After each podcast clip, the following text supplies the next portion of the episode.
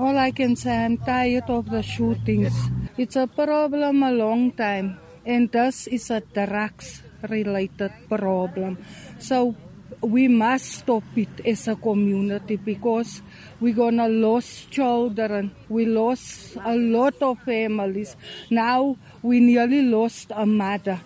And I think it's not, not fair for the generation who grow up.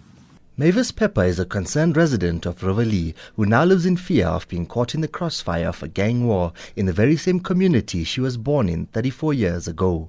Just last week, her mother-in-law, Paula Jantjies was shot eight times while sitting in a car. Riverlea Community Policing Forum chairperson, Mengise Hlala, says it's alleged that Jantjies was shot as a result of the ongoing turf war in the area. My understanding when I talk to some community members that it's a retaliation amongst the drug lords and they are fighting about the turf. So it was a retaliation because apparently there were shootings before, which I know about them, and then it was just uh, community was saying it's some retaliation uh, concerned to that. Jantjies' neighbor Benjamin Merwe says a few weeks ago Jantjies opened a case at the local police station against alleged drug dealers in the area. A few days later, her vegetable stand was burnt and threats on her life were made. Two months earlier, her son was shot dead after he allegedly opened a case against a drug dealer in the area.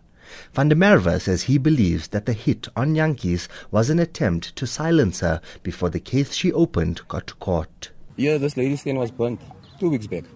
The same lady was shot because she opened a case against these people. She was shot. Look there, you see the stain was burnt. Everything. She went to open a case. Last week they arrested one girl. The people in Alton is woman also that's involved with it. She opened a case again, then they came back now to silence her. Hmm? How long she tried to get the police to arrest them? Nothing is happening about it. Their son was also shot dead before this. About two months back. The son was shot dead just here. Another concerned community member, Vernon Milton, says although drug peddling has been a problem in the community for many years, there has been quite a drop in violent incidents since the start of the lockdown until its resurgence just a few weeks ago. He believes that the high unemployment rate in the area is the major contributing factor which leads the youth to peddle drugs. The community feels that the government is uh, neglecting them.